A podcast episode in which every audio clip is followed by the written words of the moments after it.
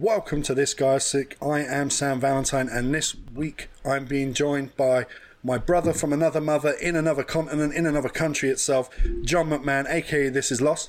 What up? And today we're going to be talking about industry fuckery. I think that's a good name for the episode too, just industry fuckery as a whole. Industry incest, yeah.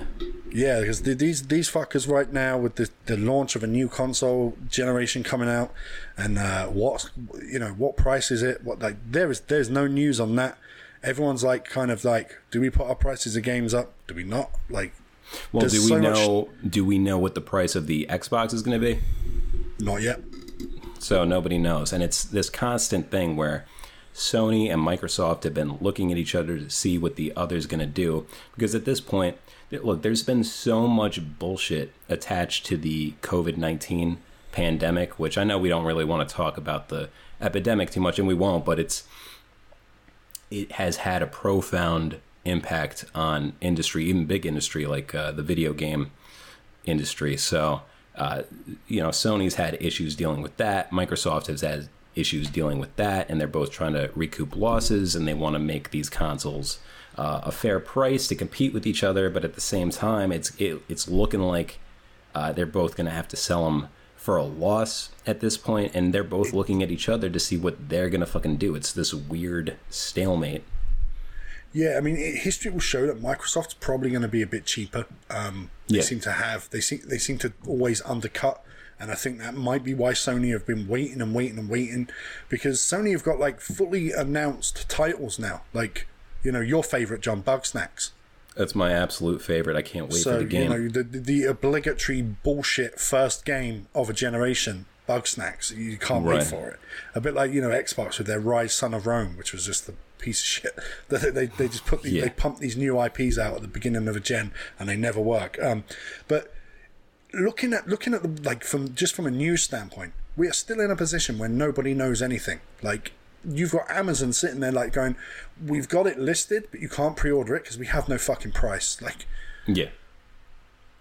You have uh, the limited pre-orders that are going to happen with uh, what do you call it sony with Yeah. uh, playstation 5 which is weird when you first described it to me i thought it was a thing where only certain people were going to get them and now they've announced that it's going to be on a first come first serve basis but it's just going to be a small tiny limited pre-order release of the console and then they're to roll out the rest of that console but they've only uh, they only plan to manufacture about five or six million of the things. Uh, for reference, in 2013, when Sony uh, released the PlayStation 4 for the first time, it was about 7.5 million sold, and more of more than that were made.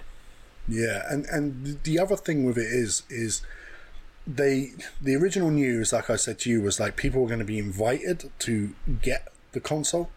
Oh, that's what it was. Okay. Yeah, but uh, uh, that's still kind of partly true. Like getting yourself onto this direct via Sony pre-order list is apparently a pain in the ass and a hassle.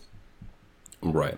And it, it's not it's not like just getting a console. It's it's like buying a fucking car. You know, like you have to prove who you are. You have to you have to go through these steps to get to it. And So, people are, Who are the people like- that are pre-approved or who can get into this? It could be anybody, or is it like members of the press or? I think members of the press that have been favourable to Sony are definitely going to get okayed for it. Um, I don't know if you're aware of uh, YouTuber the J- Jimquisition, Jim Sterling. He's applied, Oh, yeah. but he he he's basically um, said to me in conversation that he will not be getting one because he doesn't fucking take the industry bullshit. Like you know, he he's willing Right. to fucking and and him willing to speak out knows they're going to fucking say no Right.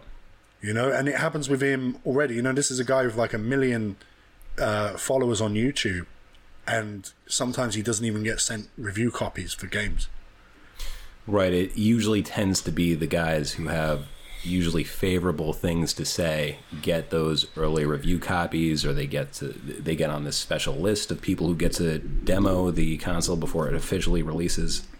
yeah It's a reciprocity thing. You scratch my back, I'll scratch yours. and as you mentioned with the covid situation and with like you know how many games have just been delayed this year as a result of that is is outstanding you know but pretty much every game that has even released has been delayed in some aspect, which doesn't normally happen. Like normally you will get, you know, especially with Square Enix, you're definitely getting delays, but you don't get the number of delays of like other random titles that are just oh yeah this is going back a month and this one's going back a month and that one's gonna you know like everything is like um cyberpunk has been part of a game Yep. there's, there's two delays on cyberpunk and i know the witcher 3 was delayed quite a bit as well itself and we know what's to blame we know that is to blame it kind of feels to me and I, I don't know how you feel about this and if, if you agree with me that maybe this year is not the year to release this generation No, I completely agree because if you just take what you just said logically without knowing anything else about the situation, games are being delayed. Most games are being delayed. Halo is delayed just because it didn't look that fucking good. It really didn't. Games are being delayed, yet the consoles are being rushed out. What sense does that make? To give you a little bit of added context, um, when the whole COVID 19 thing first started happening and uh, Sony wanted to send their engineers from Tokyo to China to oversee the final stages of uh, the uh, you know prototype production of the PlayStation 5s and then start rolling them out they couldn't even fucking get there to oversee things. So you're going to have these games that are delayed to the point where they're near perfect or perfection but you're going to have consoles that are going to launch with bugs. Just wait. I know everybody wants to and that goes back to the stalemate we were talking about like sony and microsoft looking at each other to see what the other's going to do. Sony won't back down if microsoft doesn't push their console back and vice versa.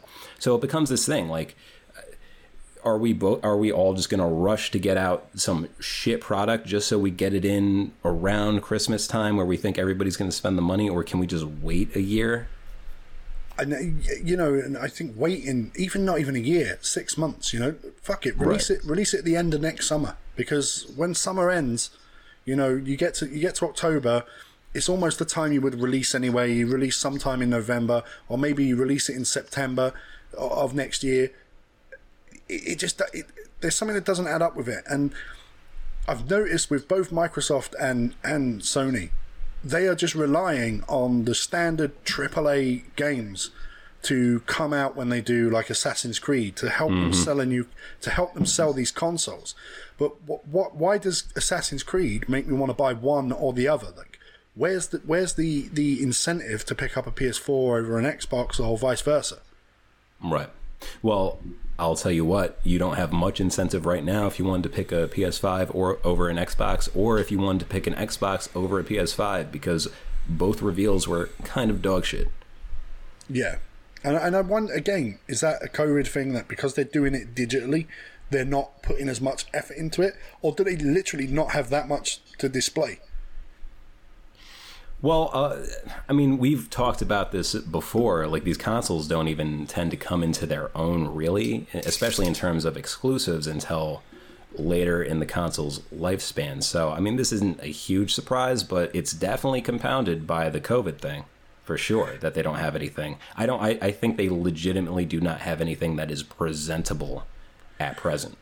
And and part of me wonders if this is why we are hearing this like bullshit going on between Microsoft and Sony over this Square Enix Avengers, Spider-Man being exclusive to Sony. If this is mm-hmm. just part, if this is just an, ex, an extension of this oncoming console release, that they're trying to do whatever they can now in other ways to undermine the other, so that they can get an advantage on a console that, that we know nothing about. So we know everything about Avengers. I mean, it's out like now or in the next couple of days, right?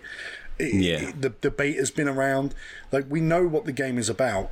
We know that Spider-Man is exclusive to Sony. We know that it's going to also have an upscaled PS5 version with Spider-Man as well. Is this just Sony trying to bank as many players currently in their camp so that when they release it, they can get those people to just port over and shift over? Well, you're going to have to elucidate me a little bit on what's going on with the event, uh, the Marvel Avengers situation. So I played a little bit of the open beta. Um, I was not impressed with the game. I found it kind of boring. I played probably about thirty minutes and was like, you know what? I've I, I've played this shit before. This this Yeah. I've, I've played this superhero smash stuff up stuff before. Like yeah, oh they level up, but you know they did that in Marvel Ultimate Alliance. And obviously Right. this is a, this is a very different game. It plays very differently to that. It plays actually, I think I prefer Ultimate Alliance with the RPG kind of elements and stuff. But what has happened is Sony have pulled some sort of like people going, it's nothing to do with the movie rights. Well, why is it Spider Man? You know, there's obviously some thing that's happened here. Sony have got Square Enix to make Spider Man, who's probably the number one Marvel hero of all time, is fucking Spider Man, exclusive to the PS4 version and the PlayStation version. And Microsoft, there's rumors that Microsoft are trying to get someone on their own, like Black Panther or something. Like they're looking for someone that's Right. exclusive to them. And that instantly just pisses me off because it means not that I want to play the game after playing the beta and I'm not interested in it, but if I was really interested in playing a fucking Avengers game and I wanted all the Avengers cast that you see in the comics and you see in the movies, what you're telling me is, depending on what console I have, I can't have all the characters. Yeah, it's not. So it's not quite the uh, Soul Calibur 2 situation where you would have uh, Heihachi uh, if you were playing PlayStation, or you'd have Spawn on Xbox, or you'd have a Link uh, if you played the GameCube version, because there's not. Th- those characters are not a part of the previously established roster of Yeah. Soul Calibur characters. But if you are a big comic book nerd and you really just want a game where you could sink your teeth into it and see the whole cast, I can't even blame Sony or Microsoft either way because it really is warfare and it's going to get as petty as it has to be, but it is fucking petty. I will say though, just to talk about that point that you made, it was kind of a throwaway point, but if if Microsoft wanted to grab Pan- Black Panther, that would be like the one thing I feel like at present could really compete with Sony's Spider-Man version of the Marvel Avengers game, just because he unfortunately recently passed away uh, and has in current times been a very prolific character culturally and in the popular culture and racially. Well, and, and especially with the political climate in the world right now as well. Mm-hmm. I mean, Black Panther is a symbol of the entire BLM movement. As ridiculous as some people might say that is, so, you know, because people will say it's ridiculous. It's a fucking comic book character, and that's a symbol. But if you've if you've seen the film, I don't know if you've seen Black Panther. Like, Black Panther, I saw it. it's a film that has black people doing fucking well for themselves in their own society where they're scientists and kings and qu- like we don't see that ever like ever Yeah. see that you know? Like Well, the man's name is Black Panther, and you know about the Black Panther movement in the States. exactly. So like we we- can see that like i get why that's a big cultural fucking relevance. I get why people will see that as a symbol of strength for their people because es- especially in america because you know and, and without getting into the woods on, on fucking race relations because it's really not what this episode's about. But especially in america where you know black people in america um, their ties to their homeland were cut you know mm-hmm. like so this is like a new story of which they can have that is theirs because they had their their ties cut from their homeland because they were fucking kidnapped and dragged halfway across the fucking world. So I I understand as pathetic as some people say seeing Black Panther as a symbol is. I I get it. I wouldn't say it's pathetic at all. I mean, it, but you it- know, like it's, it's, it's, it's, I it's get the same old shit. Like people go, "Fuck me," you get all your morals from Harry Potter. It, it's the same line as that that's used with Black Panther. You know, like, oh, it's just Yeah. a fucking movie. Like you take your morals from a movie, but half these motherfuckers saying that will quote Fight Club to you in a fucking heartbeat. You know, like you no, you just met him at a weird time in his life, Sam. Give him the benefit of a doubt. And to think that film is literally about a guy who's a simp. Like you know, he, he couldn't ask the, he couldn't ask the chick out, so he invented a new self. Right, it is. But to be fair to him, he's also schizophrenic, and when he goes into his other mode, he fucks the dog shit out of her. But he himself is a piece of shit. He's a simp. He's Yeah, he's a piece of dirt. He's nobody. Yeah. But yeah, like so back to back to Avengers and um, and and, and you know who's going to get exclusive what? I mean, maybe Black Panther's just in the standard game, but I know it was rumored that they were looking for their own one. I don't know the full lineup because, to be Yeah. honest, I saw the character models and the character models look like dog shit. Like they literally look like off-brand versions of the. It's like you looked at them and went, Yeah. "I'm going to buy these from fucking Dollar Tree." It like, wasn't. you know, like, it wasn't. it wasn't Square Enix's best, but I heard the game itself, and you you actually played the beta, so you'll have to tell me. But I heard the game. I've heard horror stories about how this game actually plays. Sometimes it doesn't work, and then when it does work, it's just not a well designed game at all. Yeah, like when you fight things, sometimes you just straight up miss what you're aiming at. Like it, it's it, it's a it, Yeah. And and at first, I didn't really, I didn't think about the bugs in it. I was just like, oh, I missed. Like I did something wrong. Like I Right. I fucked up. But when I started reading what everyone else was saying about it, I was like, oh no Yeah. no, this is a problem with the game. It's not a problem with me. Well, this it- is a problem that everyone's fucking having. Well, it's it gets back to that uh, Final Fantasy VII remake territory where it's it's this split between an action game and a game that has role playing game and statistical elements. So where you should have 100% totally hit something, you just didn't. And Yeah. vice versa, where something should not have hit you, it did because the enemy already had targeted you and started casting its spell before you got out of the way, or something like that. Some bullshit Yeah. like that. It's just stuff that should have been before release. This should be tidied up. You know, it, it's that mm-hmm. stuff. But the other, you know, really egregious thing with this game is the and, and people like, well, let's name drop a, a friend of ours, Lavar. Like, will go, but it's only cosmetic DLC. It's still fucking bullshit microtransaction f- fuckery, and the game is full of it. Not only is the game full of it, there's also corporate DLC where if you're on Verizon, you'll get a fucking Verizon colored costume for Iron Man. Right? Just because if you shop at Walmart and you spend over fifty dollars, you get a fucking Walmart t-shirt for Spider-Man to wear.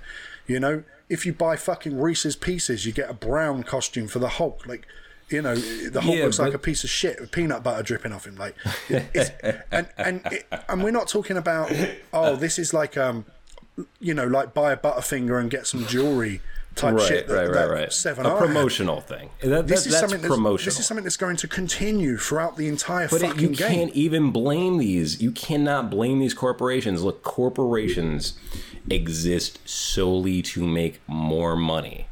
That is it. And these microtransactions, this new era that we have to all live through simultaneously, is incredibly lucrative for them, especially at a time where they have to recoup losses. Don't forget that. Like we were talking about know- with the COVID thing, it's not going to stop. They don't exist for us and for our love of the games. They exist to make money, and you can't even because that's the animal that they are. You can't even blame them for that. I At the same time, you don't have to be happy with it.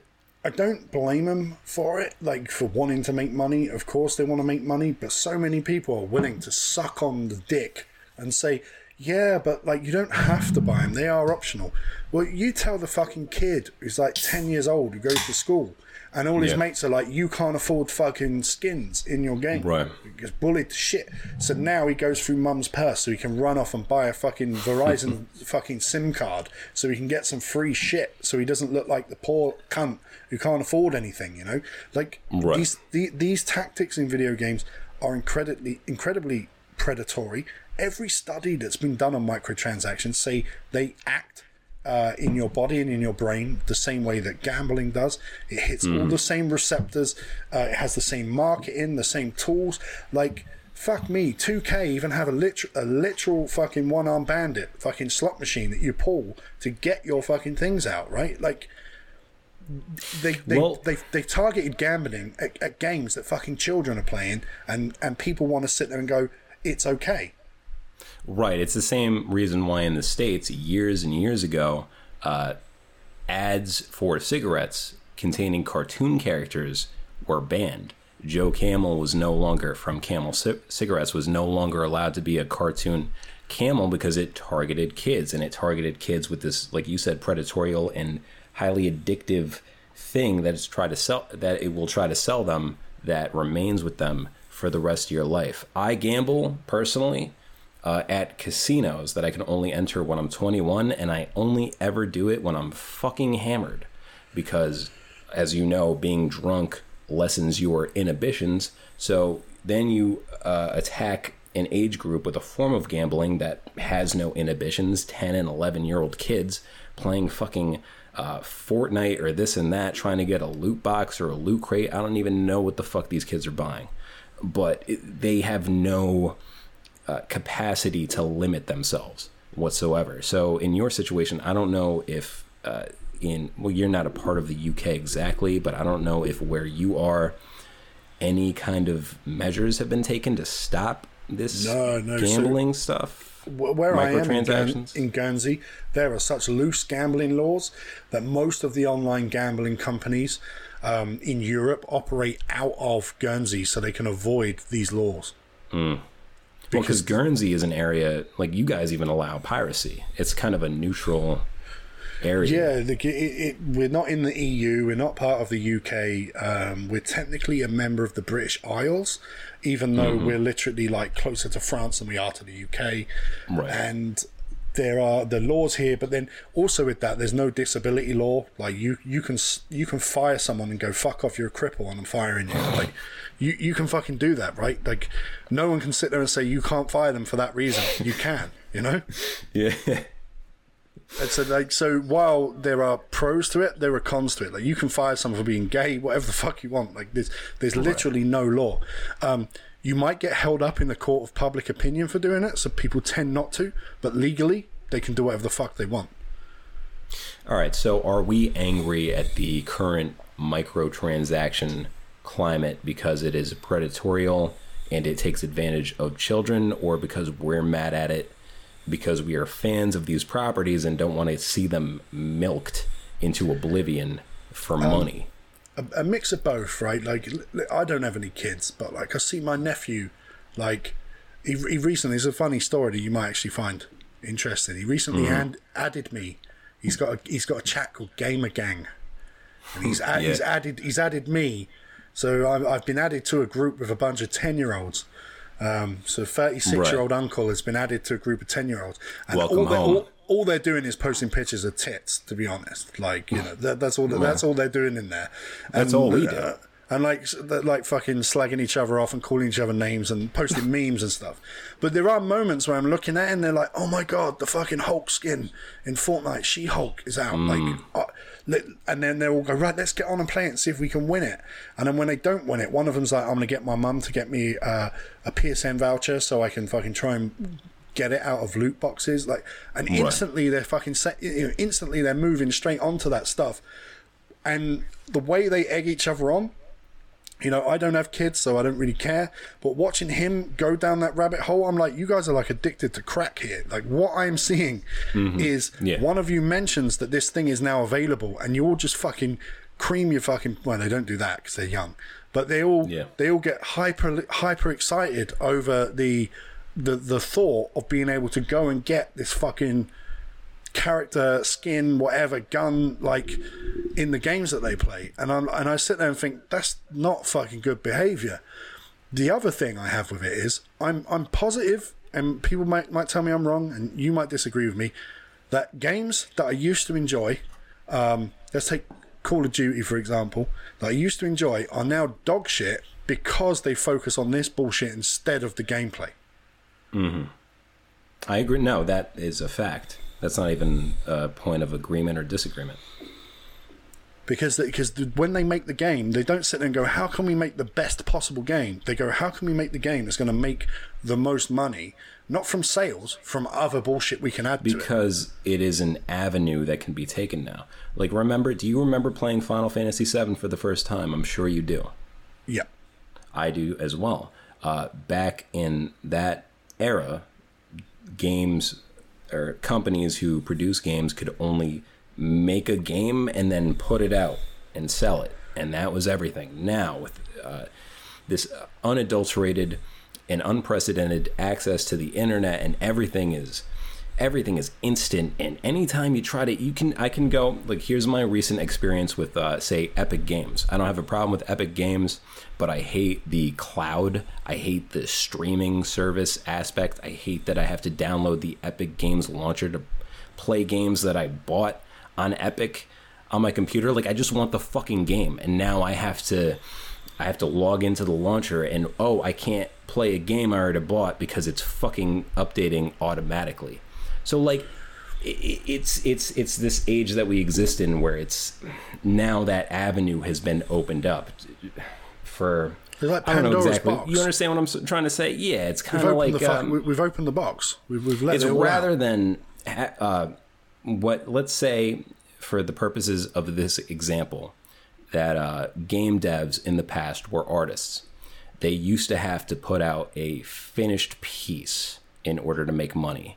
Now, let's say, fast forward to the year 2020, and these artists get to put out something that fucking sucks on their DeviantArt or their fucking Fur Affinity account or whatever it is.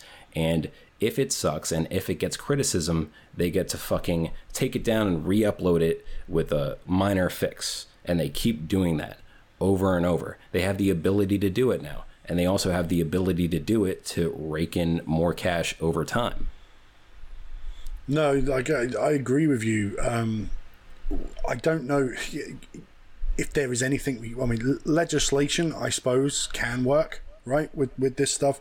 I know the UK has now pu- not passed the law, but they have agreed that they are going to class microtransactions in the UK as gambling, and any game moving forward once this law is written up if it has microtransactions in it it has to have an age rating of 18 for you okay. to be able to, for you to be able to so purchase you have to prove that you're 18 or probably 21 in the states if a similar law were passed here to yeah. be able to play it uh, which is good which will make companies sit down and think all right do do we want to sell more copies or do we want to sell more microtransactions? And I think that they know that people in our age range, which is uh, younger to later 20s and above, you know, up to mid 30s and over, are, are not in it for the microtransactions. No. They just want to buy the copies and they will buy the copies. So that could potentially shift uh, this whole thing that we're seeing. But as long as games and game developers are allowed to be to put this predatorial kind of product out and this predatorial business strategy, they will do it. So legislation does have to come into play. Yeah. Otherwise, the market will run wild. And you know, I wouldn't have any issue with microtransactions if it wasn't randomized. If they turn around and said to you, like, it's ten dollars for a thousand coins, and this is what you can buy, and you can go, well, mm. I wanted, I wanted that set of armor. I'm just going to go and fucking buy the set of armor I want. And there were just multiple varieties of armor and constantly new updates and new armors, maybe even timed. If you don't buy it this week, you can't buy it for another month. Whatever it is that they want to yeah. do to try and make it exclusive and fresh, I've no issue with that as long as you know what you're getting. But what is the point of allowing people to just like when you get your Pokemon cards and you open them and you pull them out and you go, oh, I've already got these. Like, while that did exist on those things, the the ease of access, especially a game with kids or idiots, idiots do it as well, where they're just like, I'll buy another. Fuck it, I'll buy another one. I finally got what I want, but I've just spent eighty dollars to get it. Of eighty dollars of somebody else's money when the kid who's asking for the money has no concept of the dollar. And a lot of times the parents are not as uh, initiated as we are. They don't have a concept of what they're giving money towards. No, and, and, and a lot of people go put the parental controls on the games, put the parental controls on the console. Well, I know my parents when I was playing fucking the original PlayStation, if it had something that would lock off eight games that were 18, my parents wouldn't have a fucking clue how to make that happen. Right. You know, or I remember when I was a kid, and I wanted to buy Vice City. uh, uh, Grand Theft Auto Vice City. It used to have a um, had a mature rating on it. So the local game store in the town where I lived, uh, it's no longer there. But the guy was really he was a very ethical guy. So he would never like I tried to go buy it myself with pocket money and I couldn't do it. So I asked my mom to do it.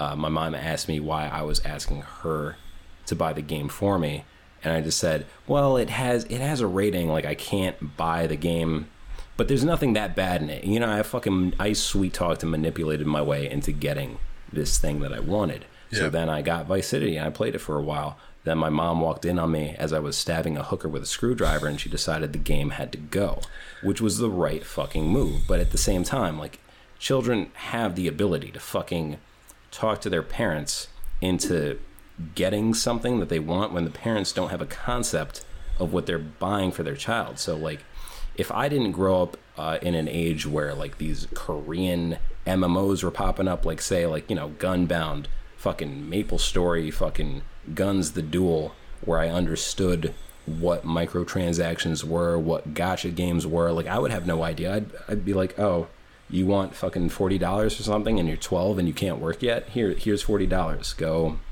run crazy. I guess you know what I mean.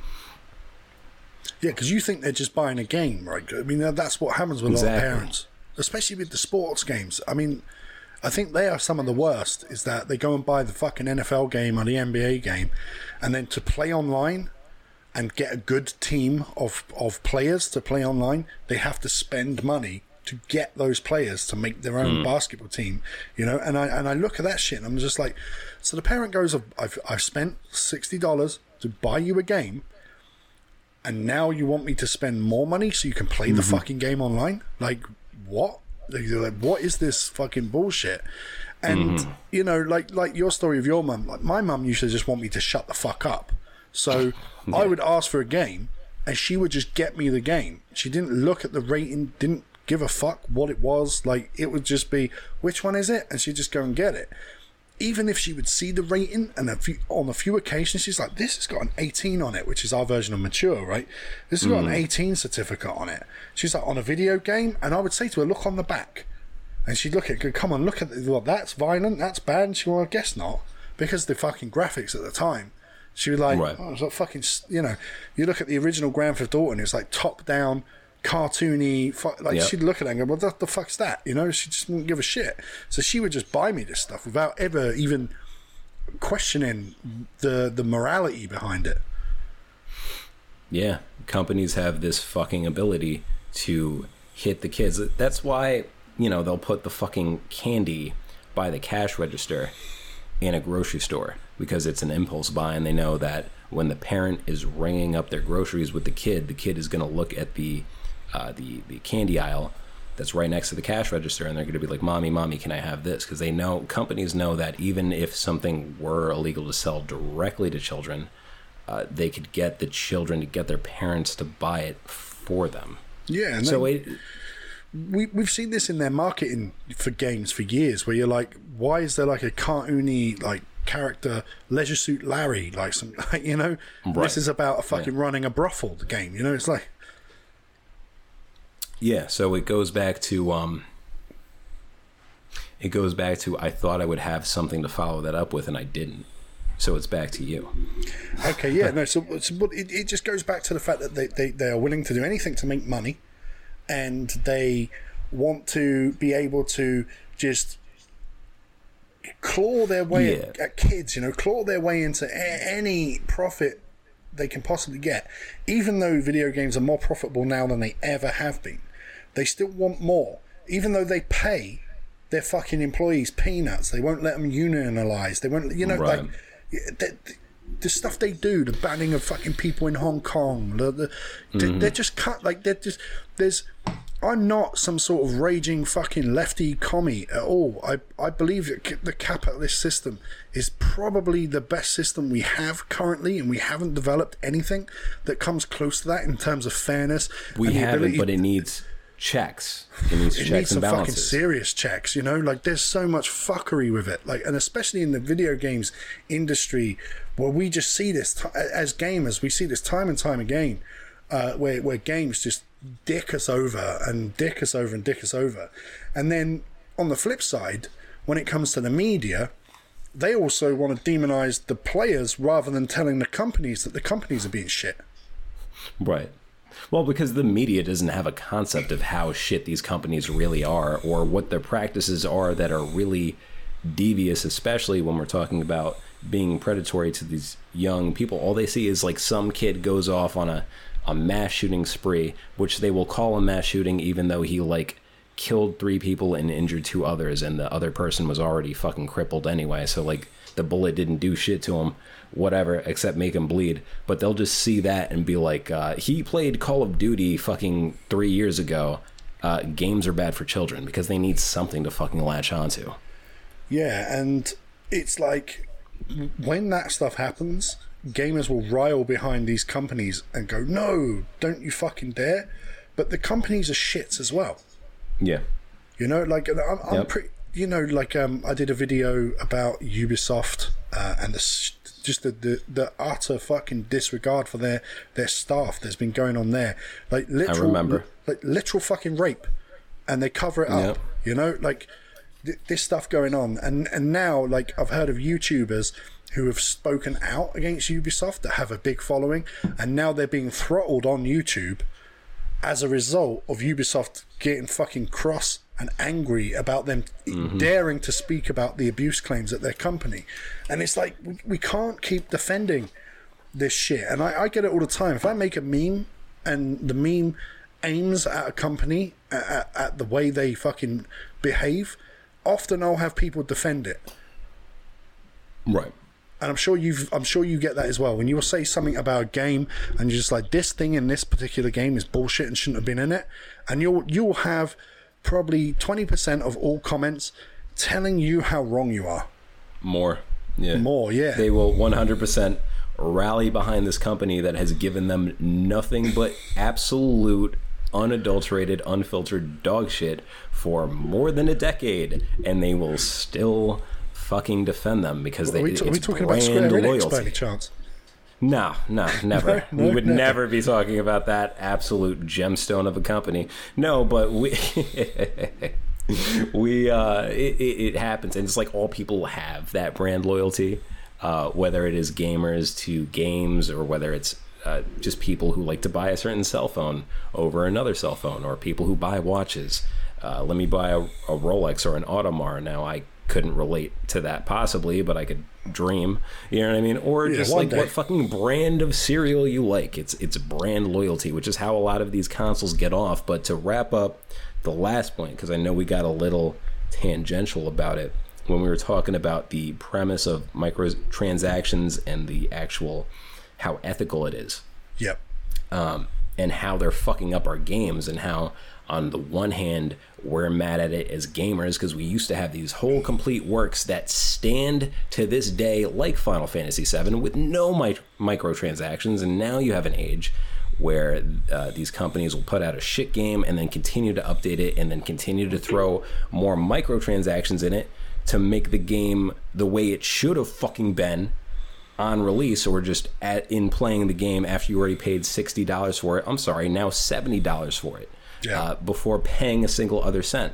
Um, just to wrap up that whole point, especially with how these this microtransaction culture targets children. If legislation were to step in, it would actually be a win-win for everybody socially, except for the companies who are only com- uh, concerned with their margins and how much money they're making. It Yeah, would but this is this is save when some they kids and it would save some parents some money and at the same time it would help to save and improve our gaming experience because now any game with a microtransaction in it has to be rated say 18 so you can only be 18 to play the game so the companies are forced to think do we want to sell more transactions or do we want to sell more uh, fucking games and copies and the and the developers and the artists behind the scenes like say Yoko Taro who made fucking uh, NieR and NieR Automata and Drakengard and all that he's more con- he's not he doesn't give a fuck about a microtransaction. Platinum Games doesn't care as much about a microtransaction as say uh, Epic Games. Like they want to put a fucking workout and sell the copies because that's what they sell. Then these other companies like Epic Games well, we're going to have to say fuck the game and uh, sell what is essentially an avenue for microtransactions, and and and then you'll have this uh, this divergence. You'll have this departure of two different kinds of games, and then us who appreciate video games for the art form and for the platform that they give different voices, the different creative minds who work on these projects, and the experiences that they give us, will ha- will will be able to go that route, and then uh, you know fucking Fortnite can go another route. Yeah, and, and I think people will be ha- happy with that because the, problem is you get this battle royale bullshit um, or microtransaction bullshit just being slipped into everything. Like games that have no need for it. Crash Team Racing, we've remastered it. Oh, and now we've added a fucking monthly pass where you Did they fucking really? Yeah, and microtransactions for new tracks and all this shit that like they added all this stuff to a game that they remastered. I've just bought from Activision, which I've which I I actually forgot Activision made the game. I probably wouldn't have got it if I knew it was them because I've kind of put them on my shit list where they've done so much shit over the past year that I don't want to buy their games. But I recently just bought the uh, Tony Hawk's One and Two remaster. Mm-hmm. Right. I'm already seeing stuff in it where it's like you're leveling up your profile, and I'm like, what benefit does having a profile to a game like Tony Hawk's One and Two? There's r- which no is real. fucking hysterical considering a lot of skating is derivative of punk culture which has to do with uh, being against the establishment being against the money hor- uh, hungry corporation So you get like this sort of thing in the corner in the screen, and it's like your level, not not your character's level, because you're playing as Tony, right, or you're playing as one of the other skaters. Hmm. It's your level as your PSN number, and that level goes up when you complete challenges in game. There's also an eight-player multiplayer mode on it, which I haven't dabbled in yet. And what they did with Crash Team Racer, they had that kind of same thing in it, and they had online play, but there was no coins, there was no buying anything, there was no store. And then suddenly, after all the reviews came in saying how wonderful the remaster was, like three weeks went by, and then suddenly there it was, the fucking store was added, and patched mm-hmm. into the game. And I'm playing this Tony Hawk's, and I'm looking at stuff, and I'm like, it's like much like in the original, you have to complete a- enough tasks and things to unlock the next level and unlock the next level. I can see them adding more levels that need you to level up to unlock, which is what this thing does. And what they're going to do is allow you to buy shit that's going to help you level up, like double EXP points. Right. I can already I can already see that this game has been geared towards them fucking with it in a couple of weeks' time. Unfortunately, yeah, I can also see that. Crash Team Racing was the racing game of my childhood. Uh, I know a lot of people grew up with Mario Kart, and I grew up and I kind of came up uh, playing video games with and wanting to buy video games because of my cousins, who I spent a lot of time with growing up during the summers of my childhood. And we played Crash Team Racing because they had PlayStation. And that was a game that is very beloved to me. Like I would, I should have run out and get the remaster. I didn't because I don't fucking have time anymore uh, as an adult. But it's and to see something like that, it's insulting. Like it really is fucking insulting. Yeah, and like I, I didn't buy it when it first came out because I actually forgot about it. I forgot that it was on release. I for, forgot that it was in the works. And a couple of weeks before that, I bought the Sonic fucking racing thing, Oh yeah, and that was a part that was just boring. It was a pile of shit. No, it, it wasn't too. It wasn't too bad, but it, it just wasn't. It wasn't as good as Mario Kart. It wasn't as good as Crash Team Racer is. So I kind of went, oh well, I've, I'm still, I've still got this fucking Sonic that I don't play. Do I need another one? You know? And I kind of put it off, and I'm glad I did because then they released all this bullshit, and I, ju- I just look back at it and go like, why is that necessary for a game like this? Like, Nintendo have some shitty business practices, and we'll speak about that next. Um, yeah. but what they don't have is microtransactions out the fucking asshole for Mario Kart. They don't. I mean, they have microtransactions and other aspects, Like but they is, is as far as Mario Kart goes, uh, they don't. You know, you don't suddenly get new characters added and you have to buy them. The Mario Kart, like, if we're talking Smash, yeah, they, they're fucking assholes on Smash with Smash and how they treat that game. But Mario Kart, they've kind of left as like the Mario Kart experience you remember as a kid, especially the 64 version, which is the one I'm, I have my most attachment to because I own I owned a, a Genesis. I didn't have a SNES, you know, back in the day. I, I had a mm-hmm. Genesis, so for me, I, I'd, I'd have like Road Rash. And I, that was my racing game where you hit people with chains and shit like on the motorbike. That, that, Yeah. that, that's what I played off, or, or Street Racer, which was like some sort of Street Right. Fighter rip off. You know, I didn't have Mario Kart, but when I got the 64, I used to play the shit out of that uh, out of Mario Kart 64. You know, and I thought the game was fantastic, and it still manages to hold hold up, you know, in that same way. But yet here we are with Crash Team Racer, and they've just fucking just thrown as much bullshit, new characters, everything, all tied behind different editions, and like, and it, it just it just feels so it feels so dirty to me. It is dirty, and if you look at Nintendo's business model, it looks a lot cleaner. But Nintendo also has the uh, the the comprehension to understand that a lot of their user base, a lot of their fan base, comes from that brand loyalty, being loyal to what the brand was, always has been, and should always be. Like if if they suddenly started fucking with Mario Kart and they st- suddenly started fucking with Zelda and doing a bunch of fuckery that didn't need to be in there. A lot of these fans would be like, "This is not reminiscent of what I grew up with," which a lot of Nintendo's both like older heads who grew up having a fucking SNES or an NES or a fucking 64 and and their kids because they're very kind of family when they present themselves as a family oriented company. If that happened, like these guys would be like, "Uh, dude, I'm gonna fucking switch to PC because I can't. I still want to play games, but this is bastardizing my childhood, which is what Nintendo really latches onto in terms of selling their their their brand, their Yeah. content.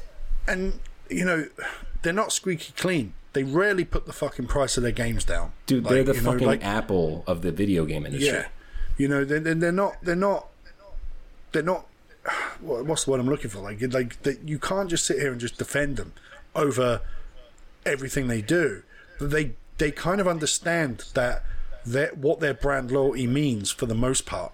Like they really do understand what that means and what a lot of these titles and characters mean to their fan base. Like they understand um, the what my what am I thinking? Um, They understand the um, the worth of keeping these things intact. You know, they understand that you can make more money with their platform um, by keeping these things exclusive to them and making sure that they are true to the core values that people expect from these games. That that's kept them afloat even when they looked like they were going to die, when they had the, the flop that was the GameCube, the flop that was the Wii U, you know, after the rise of the Wii, they've had these flops and these issues, you know, and people just go, well, these games are shit. E- even the 64 was technically a flop in terms of it just did not ever overtake any of the other consoles on the market at the time. It lost Right, out but to- in ter- in terms of generating revenue, they've always had creative solutions to their problems. Yeah. Uh, one, the first, the older uh, variation of it would be the domination of the handheld market, and then later combining the console and the handheld market with, which is still a fucking genius move. Yep. And a ballsy move at that. But at the same time, you're completely right. And like I said, they are the Apple of the video game industry. They really do not give a fuck. They are bigger assholes than anybody at fucking Ubisoft, any fucking dev for Nintendo. It's basically like you you know you remember you know you know South Park. Yeah. You remember the episode where the Jonas Brothers get their ass beat by fucking Mickey Mouse? yeah. That's a Nintendo all the time in real life. Uh, yeah, they're fucking. You know the the crunch that goes on at Nintendo, the way they the way they work, they work their workers to death. You know, like they fucking work them into. to actual death. Yeah. Uh, fucking what's his name who came up with Smash Brothers is consistently in the hospital and almost dead because they kept fucking pushing this man and pushing this man and putting their foot up this man's ass to come out with fucking product. He did he did Melee, Smash Brothers Melee in a year and almost died because of it. Yeah, I mean they- they they work their people to death. But one thing that's happened with Nintendo recently, and I'll start with Nintendo on mobile devices. They have started really heavily hitting on the microtransaction shit for mobile. Mobile's way worse anyway. Like you buy, Yeah, you, you get is. a game on mobile. Every game is full of this shit.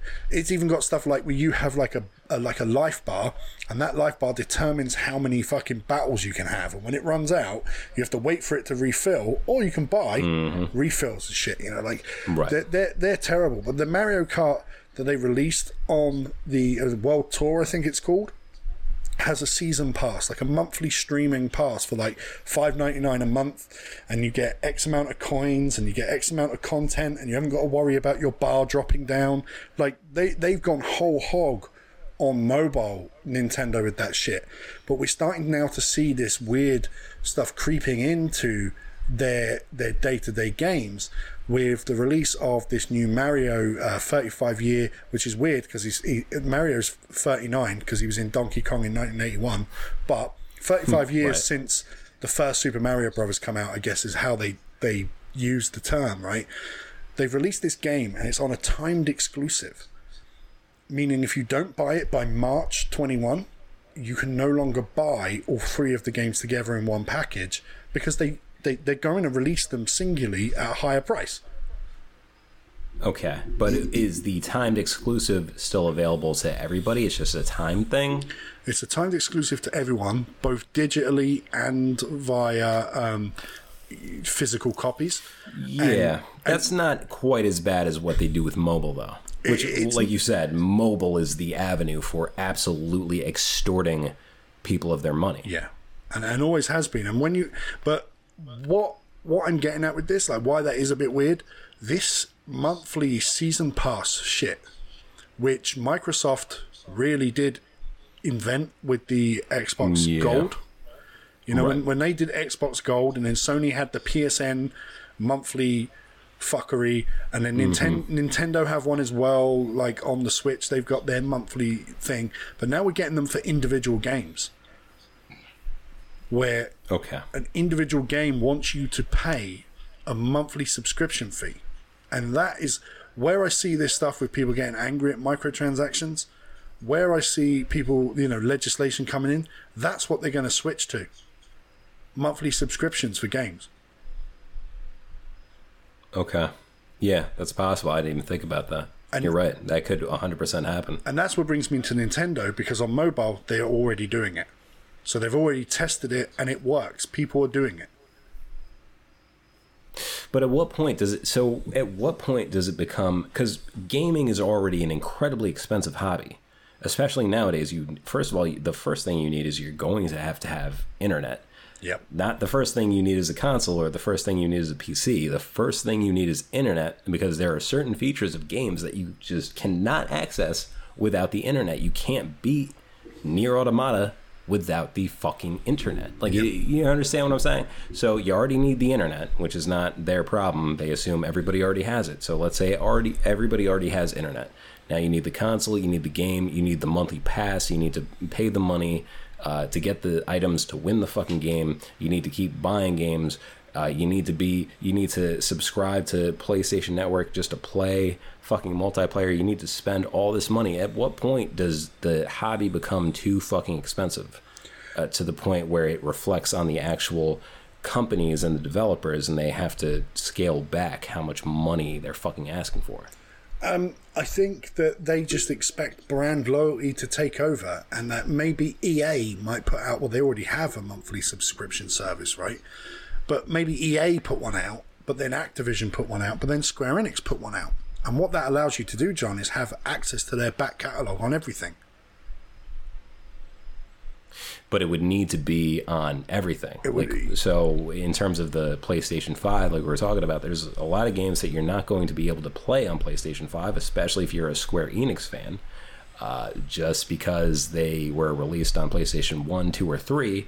And there's no port for them on the PlayStation 5 or the PlayStation 4. So, So they- y- they- that, they released the only it. way for that to work is if they release it. They release an app on the, the PlayStation 5 and it works the way Netflix fucking does, whether you're on the Xbox or on anything, that Right. allows you to stream from them the games you love that they've So made. So another another cloud, another library where you don't actually get to own Yeah. anything. You just get to pay every month for the privilege of accessing shit you've already paid for. Yes. Yeah.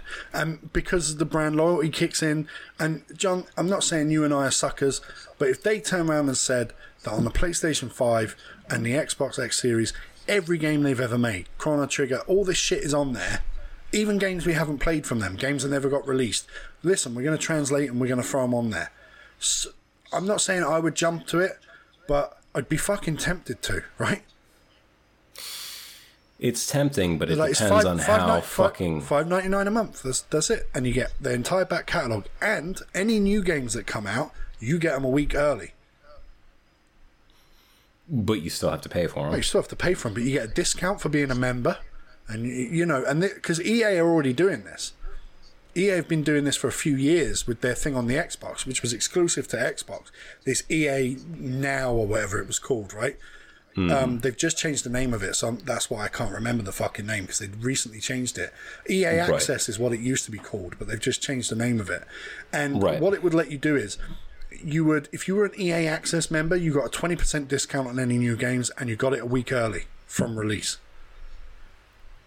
Here's the thing that um, boggles my mind about this. Like streaming services are currently going through this because there's already Netflix, Hulu, and then Amazon Prime Video, which Amazon Prime Video I hate with a fucking passion for the exact reasons we're talking about now. But you also have Disney Plus. Uh, you also have everything else that's popping up. Anybody who owns any number of HBO, intellectual like, properties. yeah. Right, HBO, yeah, perfect example. So there's a ton popping up. It's going to get to the point where there's 10, then there's 20, then there's fucking 30 because everybody wants to stake a claim to their intellectual property and compete in the current market, which is charging people per month access to that intellectual property. So at what point does it become there are too many streaming services, there are too many uh, so to relate it to what you're talking about with games, like Square Enix comes out with a fucking pay monthly subscription to the Square Enix service, and then the Ubisoft service, and then the EA game service. At what point does it become that there's an overinflation of these paid services per month, and they just start coagulating again? Because it's it, the, the market can't handle that. It's too much money spent in uh, any two, three, four, five, ten directions.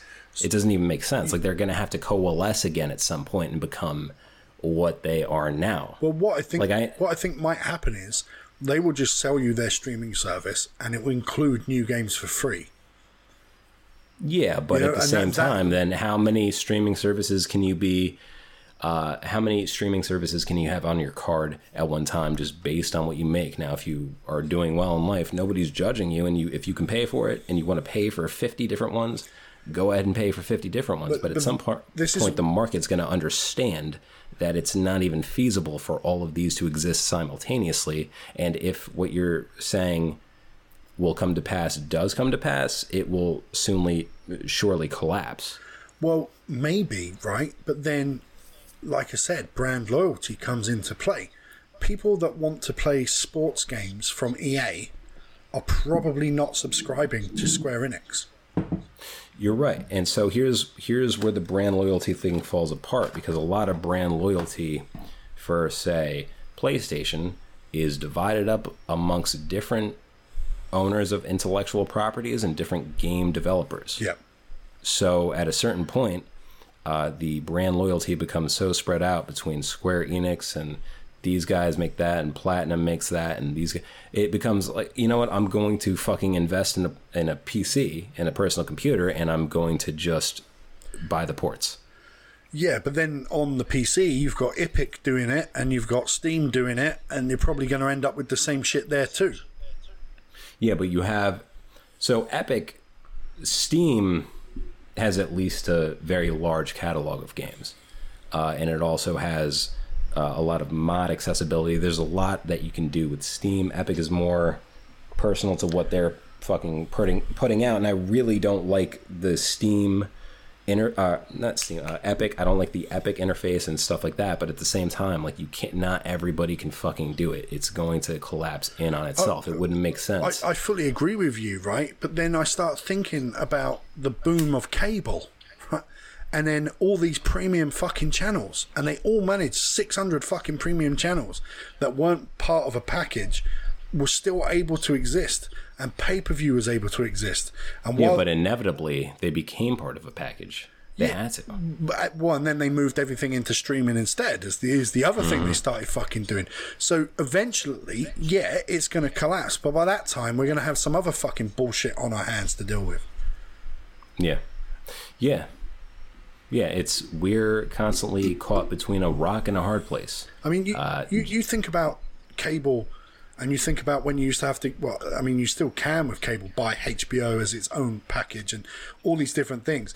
But you think about just how many pay per views there were in the in the fucking late nineties and early two thousands. Like Still are when it comes to sporting events. Yeah, but like back then there were fucking thousands of them. There were so many of these things. Now they they still exist, but they're not like in Tyson's era of boxing where every time he fought, everyone wanted the pay per view. You know, we don't have that level of like maybe superstars in that era that we have now. Um, we we don't have the same kind of superstars, but there's always going to be a way there's always going to be a way that they're going to figure out some fucking thing that they can do here. Maybe they go in a partnership. Maybe Square Enix jump in with Netflix, and it's like, an extra fucking instead of five ninety nine a month for Netflix, it's ten ninety nine for Netflix and this. You know, because they fucking start building a connection together and they start you know trading off because you know and the reason i mentioned netflix and square enix is because square enix, square enix are already working with netflix on their properties being made into tv shows mhm in terms of you're talking about Final Fantasy 14. yeah Because now the issue with that that arises is uh, Square Enix is also working with Disney to create that uh, fucking Kingdom Hearts series, the Disney Plus streaming service. and how did your hat taste um, when when that actually came out to be true john Uh, it didn't really taste too good. It tasted like medicine. You know how medicine ta- has that kind of chalky, Yeah. ta- it slithers down your throat. It tasted like that, but it was the long, hard dick of me being medicine wrong. That Yeah, it's it's it's it's not good medicine, but it, it you know it, it it fucking happened and it uh uh I was wrong, but at the same time, like so going back to your example, like so how does a company where like Disney Plus and Netflix are competing in terms of streaming. Like they they are competitors by nature. Even if it, it's not like a brand loyalty thing where it's like oh i watch netflix so i won't won't watch disney plus. It's more like a out of pocket thing. I only have the money to pay for one after i'm done paying all these microtransactions in this fucking video game which one am i buying? So they're competitors. So how does square enix swing that? Um, I, I think with them it is literally because listen we run a square enix group like there's a niche that every member of the group is probably likely to sign up and get a square enix streaming service. And where it's when i use the analogy of like um pay-per-view or hbo if you were to do the analogy of like a sports channel versus a movie channel. Now sports fans are always going to go for the sports channel, but people that don't watch sports are likely to spend their money elsewhere. And I think that's how it works with these things going forward. RPG fans might get Squares one, they might get Atlus's one. If Konami do one and it's got all Silent Hill and Suikoden and all these old games on it, they might get one. You know, Metal Gear, they might jump on that.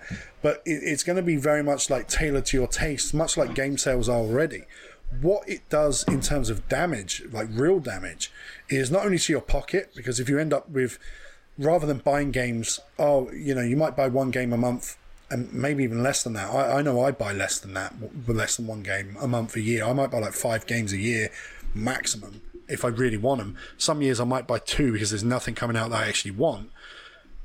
But that forty dollars or sixty dollars that they've made from me buying one game and two games, they're now making ten dollars a month guaranteed from me. Like it's a guaranteed thing they're making, regardless of whether I fucking play their new game or not, because I want access to their library and access to all their new games. Now, if I'm doing that with three or four companies, I end up spending more than I am now on video games without really realizing it.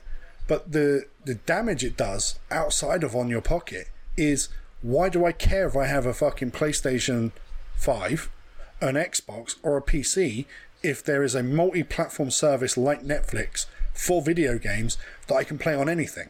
So why do I care about what I play it on if I can play it on anything at any given time and I stream it so I don't even need a fucking graphics card to do so? well you would need um, those games would need to be cross-platform so deals would have to be broken for exclusives for specific consoles Yeah. in order to make that thing a reality, to make that damage possible. The other damage I see happening is why wouldn't that abandon consoles entirely?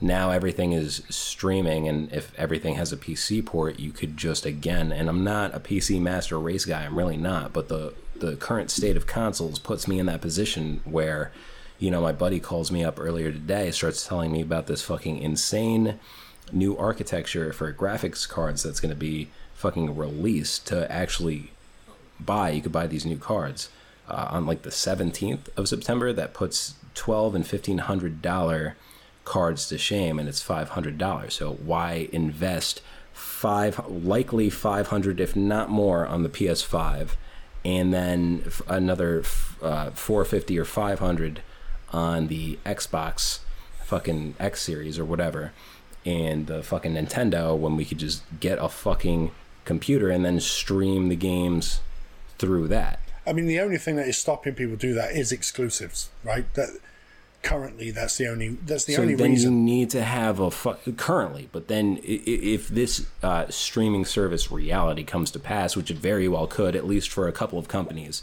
like ea for example that does have the fan- there are a lot of people who buy the new playstation or new xbox just to play fucking 2k Yep. Just to play FIFA. There's a there's a, a percentage of the fucking market share that goes to just those people. So excluding them and talking about people who just want to get nitpick nitpicky and want to play like say RPGs, Square Enix, Atlus, this and that and the other thing. Uh, what at what point does it uh, become more cost effective to just say fuck the console and because you're gonna have to keep buying the new console and you got to keep paying for the streaming service. You know what I'm saying? Yeah, I think I think when streaming graphically is limitless, despite you playing on a shitty laptop or you playing on a high-powered PC, which will come because it has to come. You know, we we've seen this already with some stuff. Um, when we get to a point where that seems seamless and limitless and lag and all these issues are kind of a thing of the past, which 5G very well could be the answer to, um, there's no reason to get a console ever again. Uh, th- and there's no reason to ever start souping up a PC ever again at this point.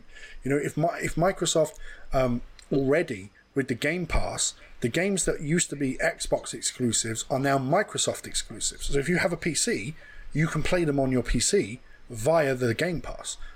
You know, they're, they're already moving into that.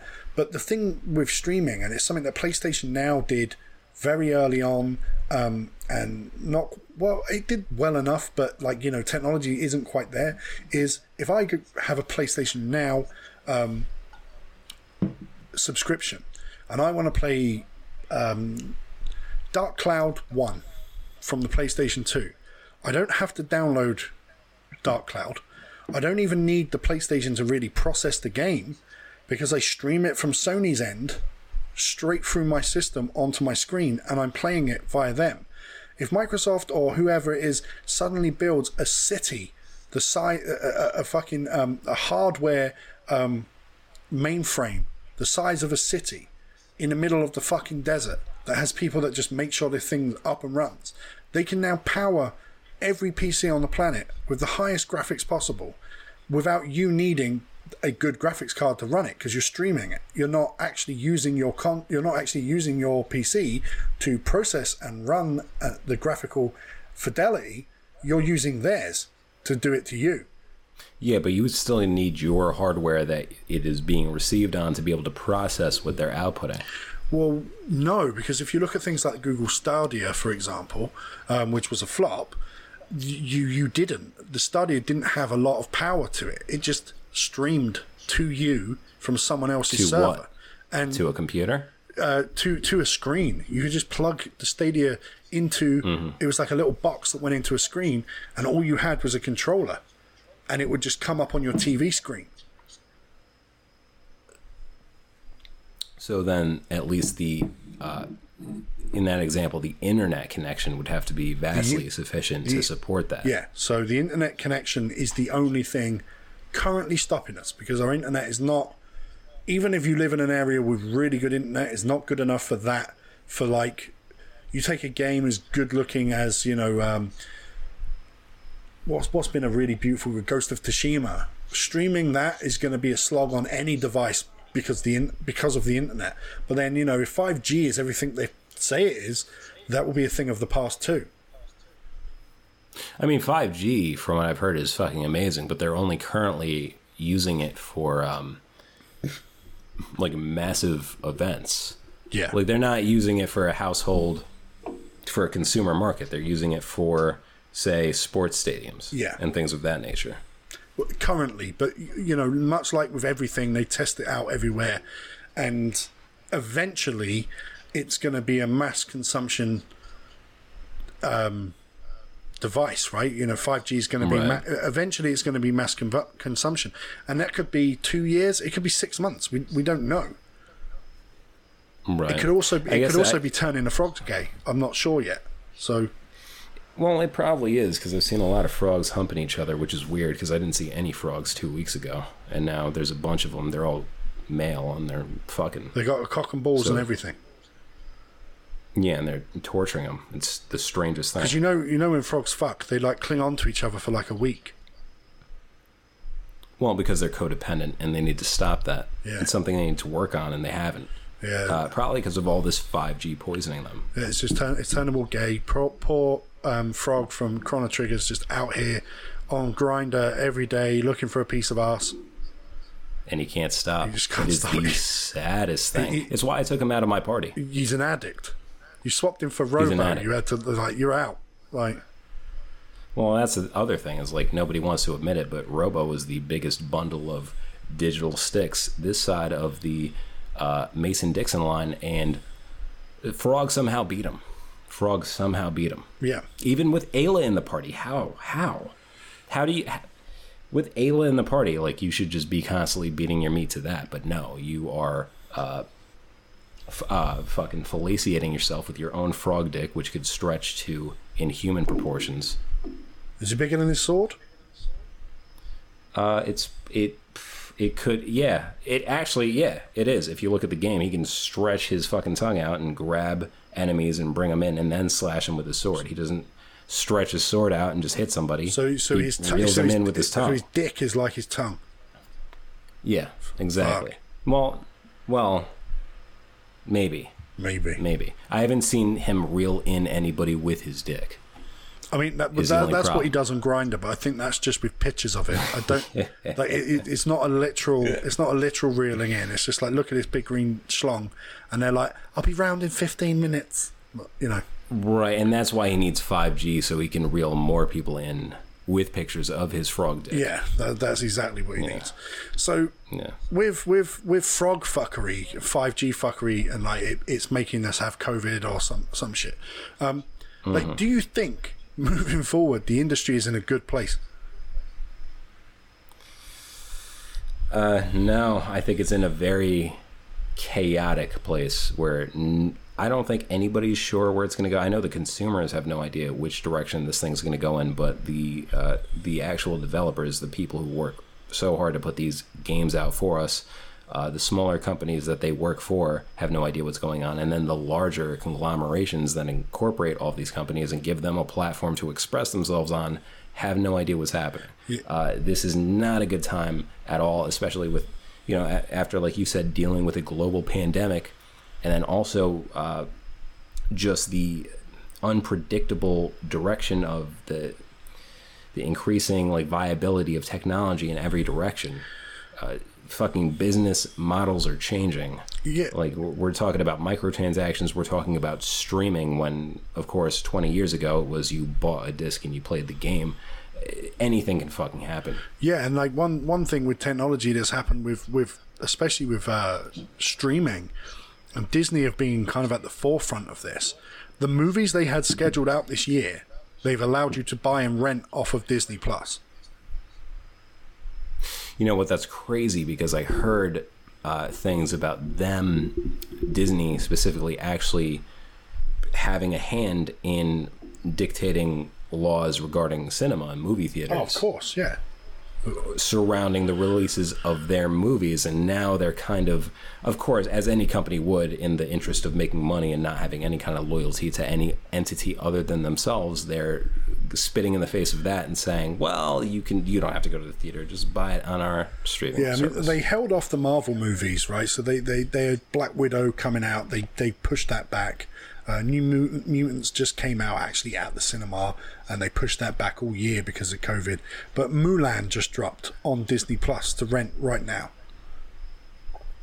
and that's supposed to. When is that supposed to come out?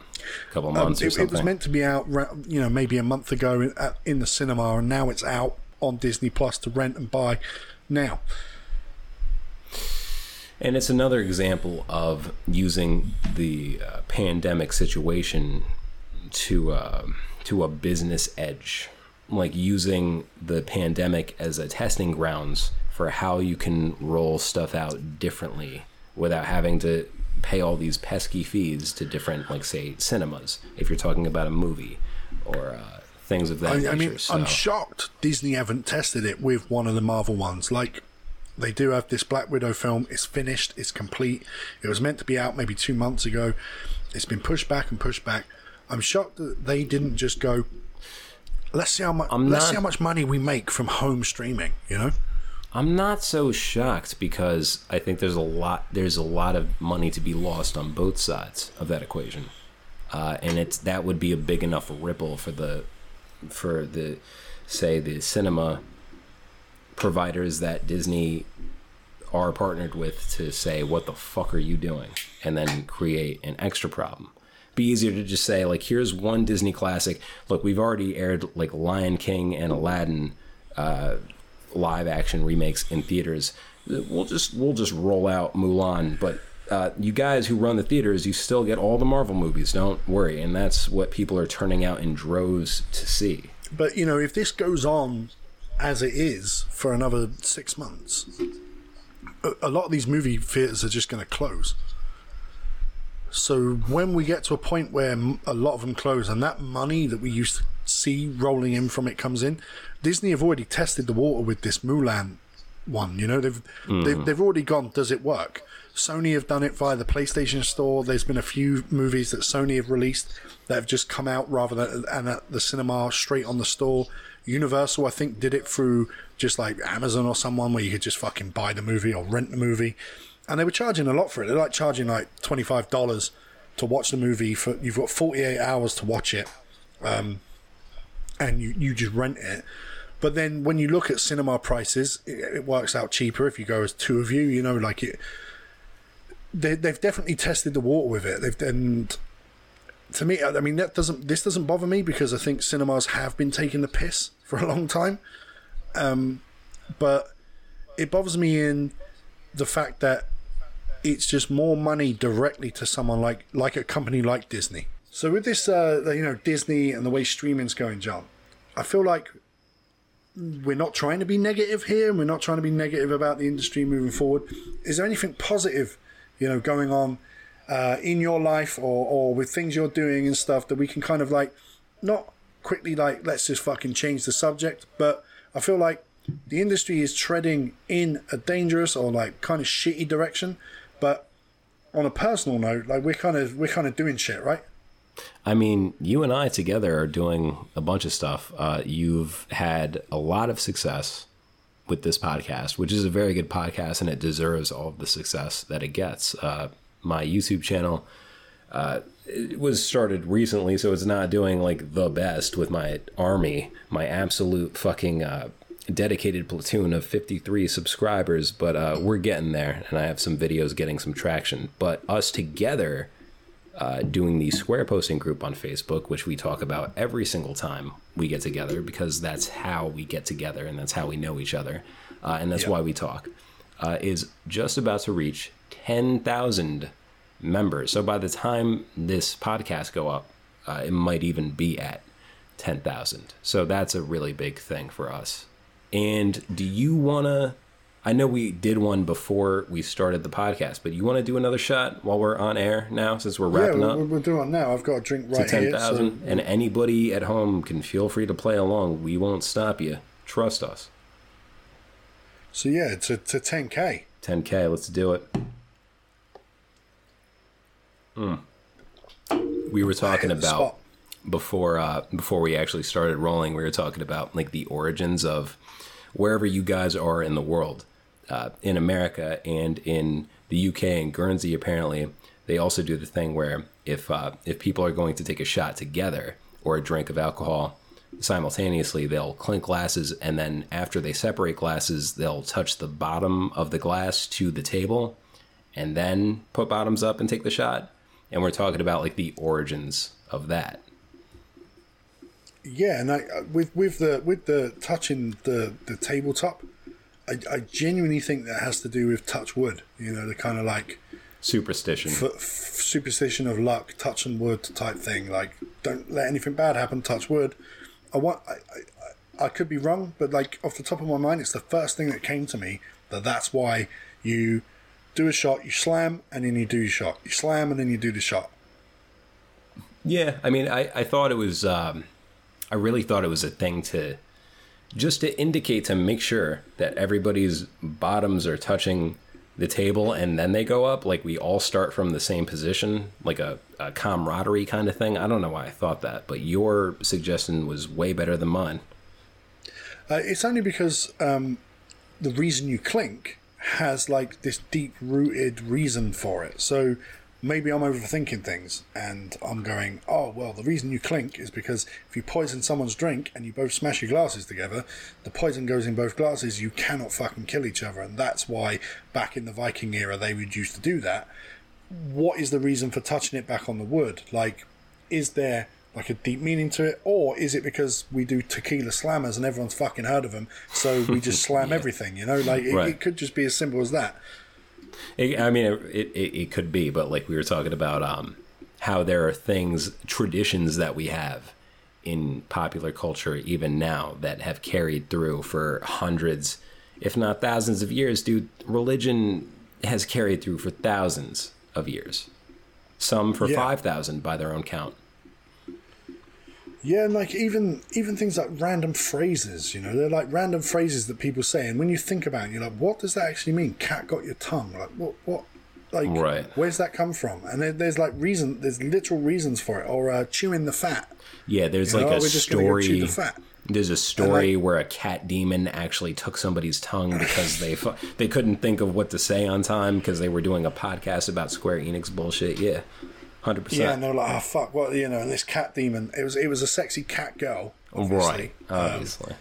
One of the Final Fantasy 14 things that they're in there. it could have been a Viera. It could have been a Viera. Uh-huh. Let's been not. Yeah, let's not bunny girl ostracize that group. No, because they you know they they got big asses, so why would we ostracize them? Yeah, I mean, that, that would be counterintuitive. But chewing the fat, I know where that comes from. They used to like hang fucking meat on the ceiling, yeah. And you would invite people round to look at your meat. Like, look at how rich you are. And they would all Wait. take a slice In and chew in it. in a butcher shop or like just in no, your in, your, house. in like your fu- in like your fucking house, right? So people would all come round and they'd take a slice of like bacon or something hanging off the ceiling, and they'd all sit there talking to each other, eating it, and it was chewing the fat. Come and chew the fat, like it, that's where it comes from. Right. So you invite a whole bunch of people to come over to your house and look at your meat, and they all take a taste. Yeah, and, and you know, and you still do that now, especially if you are someone who likes to watch a lot of pornography on Blacked.com. Right. Of course.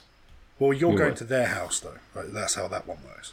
Yeah, because you don't have a subscription to the channel. The sub is expensive, as we talked about already with uh, things like Disney, which is really in the same box as Blacked.com, but who's counting? Yeah, I mean, that, it must be hard for these guys. It's like, do they Oh, choose? Do they do they choose a, a Switch subscription or Blacked? Ooh, that's a good one. Because those one. two are definitely those two definitely cross over. Yeah, I mean, it's hard to watch Blacked.com unless you're watching on your Switch. It really is. Uh, They probably do that because because there's nothing like pausing Mario and then going and watching watching that. It was like, all right, I just beat Rainbow Road on Mario Kart, fucking port to the Switch. Let's go and see uh, how many dicks this fucking tiny white girl can take. So, pornography is brilliant. Um, square posting is brilliant too. So if you haven't joined up, help us get to 10k because we've just done a shot for it. And we don't charge you anything. We don't, not yet. Not yet. There will never be, well, as of right now, there will not be well, a yeah. subscription fee to the service of Square Posting. Uh, I have but, seen that though. Yeah, Have if you, seen that on groups? Um, I haven't. Ah, so I've se- I'm I'm in a group that I've been in for a while, and I, I'm only in it so I can fucking share memes to it.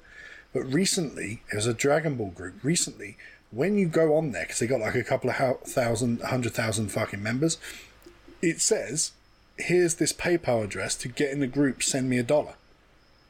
Oh, okay.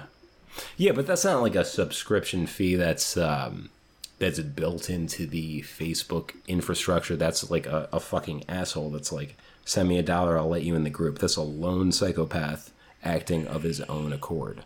It is, but I, w- I wonder how many hits that gets. That's a good question. What kind of group is it? It's like Dragon Ball bullshit. Oh, just Dragon Ball Z? Yeah, just Dragon Ball bullshit. I really wonder how many people gave this man a dollar for somebody else's work. Yeah, just to talk about fucking Dragon Ball because the group's large, but the group's so large that like you're never ever going to get heard. So How big is it? It's like two hundred thousand people. Really? God. But if you damn. got a, if you got a dollar from even half of them, Yeah. Yeah, He's he'd be doing laughing, right? really well. And the funny, like the biggest uh, organic shit posting groups I've seen have been, I think the biggest was like over a hundred thousand, and then bigger ones that we know and are in league with go from thirty thousand to seventy thousand. yeah. All right, so maybe we need to start charging year- people. We're not even a year old, and we're at ten. So I think we're doing something right. Yeah, I think we've done a lot of things right. First thing was not asking people for a dollar at the door, and they thought, oh, this is where homeless people reside. Let us take our business elsewhere. And the other mean, thing we did with- right, Even with ten k, if all ten k people gave us a dollar, we got to share it between like six of us. Like, it's not. It's not. It's not worth it. which we would do, and it's absolutely not worth it at all. But you know what? I mean, we did do a number of things right, and uh, we also did our best to uh, facilitate an environment where people could put out really funny and genuine content that uh, they Yeah. thought other people would enjoy. So anybody who has ever been a part of the square posting community on Facebook, uh, thank you, and thanks if you are one of Sam's over 5,000 usual listeners. Thank you for listening to his podcast. And shit, man, I don't even know what else to say. I think that, I think I think you, you you you hit the nail on the head. It's always nice to say thank you to people.